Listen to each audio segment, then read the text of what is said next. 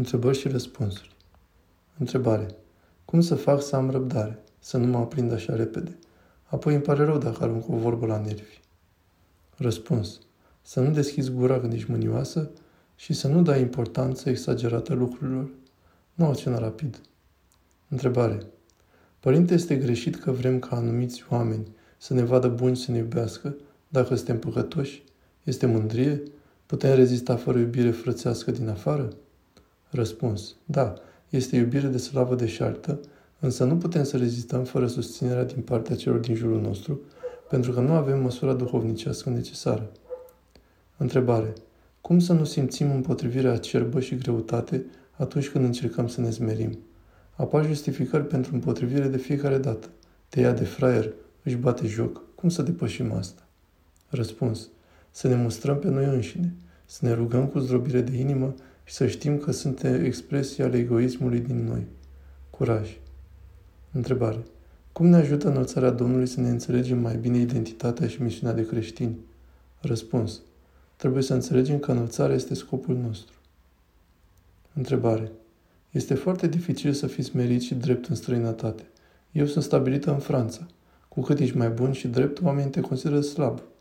Răspuns. Nu te lua după cum te consideră oamenii, chiar dacă e mai greu. Ai credință în Dumnezeu.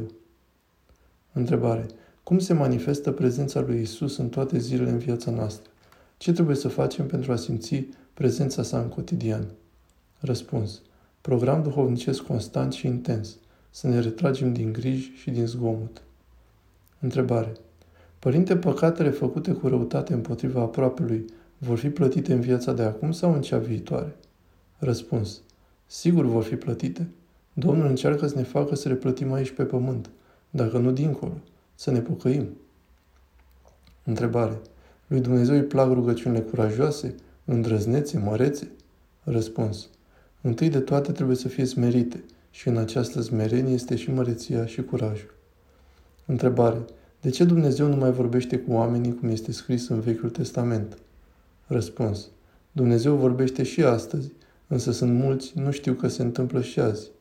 Mulți astăzi nu iau seama. Întrebare. Părinte, există situații în care ar fi mai bine să nu mergem la biserică decât să mergem? Un exemplu mai simplu. Dacă nu mergem cu dragă inimă, cu bucurie, ar fi mai bine să nu mergem? Răspuns. Trebuie să mergem totdeauna chiar dacă nu simțim. Atunci mărturisim că iubim pe Hristos. Altfel e spatimile. Întrebare. Părinte, de vreme ce suntem și ființe trupești, corporale, putem considera dansul, arta coregrafică sau performance art, care folosesc corpul ca mediu de expresie, ca fiind bune pentru om? Răspuns. Dacă potențează patimile, cum se întâmplă de obicei, atunci nu. Întrebare. Referitor la artă, mi se par icoanele bizantine frumoase, dar prea geometrice și dure. Doar bizantin trebuie pictat? Nu putem și mai puțin real? Răspuns. Nu e bine să fie puțin mai real, pentru că atunci se ajunge în carnal. Trebuie să fie ceva care să ne înalțe și ne scoată din această lume. Întrebare.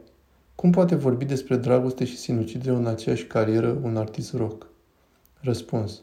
Au experiența acestor lucruri pentru că au trecut prin aceste drame. Problema acestor oameni este faptul că nu-L cunosc pe Hristos, deci nu știu cum să iasă, chiar dacă Dumnezeu vrea să-i scoată. Întrebare.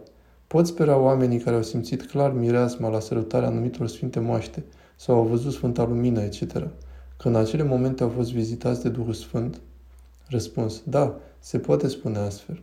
Duhul Sfânt este mângâietor și iubitor. Nu totdeauna o experiență în Duhul Sfânt înseamnă că omul respectiv care o are s-a sfințit sau are măsuri duhovnicești înalte. Milostiv este stăpânul. Întrebare. Părinte, dacă mântuirea noastră poate depinde de ceea ce facem față de sau pentru alții, totuși poate să depindă mântuirea unui om de un alt om, adică de ceea ce face sau nu face om față de un alt om, fie fapte bune, fie rele. Adică și-o poate pierde din cauza altui om, pentru că mie îmi pare ciudat, greu de acceptat, că Dumnezeu ar putea lăsa sufletul și eternitatea unui om să se piardă din cauza neglijenței, indiferenței sau alegerilor altui om. Răspuns. Nu așa. Depinde de ce facem noi și nu atât de ce fac ceilalți. Desigur că alții sunt factori de influență, însă în ultima instanță, fiecare om este responsabil pentru mântuirea lui. Dumnezeu nu este o mașină de conturizat puncte pentru mântuire. De exemplu, desigur că într-un fel iubim în clipa în care suntem înconjurați de oameni duhovnicești și în alt fel ne comportăm în clipa în care suntem băgați la închisoare cu torționari plătiți să ne chinuie. Vezi ce închiși pe vremea comunismului, dintre care s-au distins Sfinții Români din închisori. Cum spuneam, Dumnezeu nu este o mașină oarbă care să ceară același comportament de la cel chinuit din închisoare cu cel care trăiește într-un mediu duhovnicesc. Tot pe baza exemplului Sfinților din închisori vezi că omul nu numai că se poate mântui, ci chiar se poate sfinți. Desigur că noi nu promovăm astfel de medii pentru că nu știm cine rezistă și experiența ne arată că nu mulți rezistă. Dincolo de asta, mediul este nociv întâi de toate pentru torționarii și toți ceilalți care păcătuiesc. Întrebare. Nu înțeleg de ce ar fi țelul nostru dobândirea Harului Duhului Sfânt.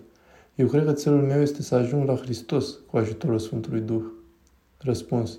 Vezi clipul Țelul omenirii Duhul Sfânt, Părintele Teologos. Sper că atunci o să înțelegi de ce Sfântul Serafim de Sarov a spus că țelul vieții duhovnicești este dobândirea Duhului Sfânt. Vezi că și în istorie Hristos a înălțat pentru a-L trimite pe Duhul cel Sfânt peste noi. Acesta ne sfințește și ne duce la Fiul și la Tatăl. Dacă nu îl ai pe Duhul care este Dumnezeu, paradoxal, nu poți ajunge la Dumnezeu.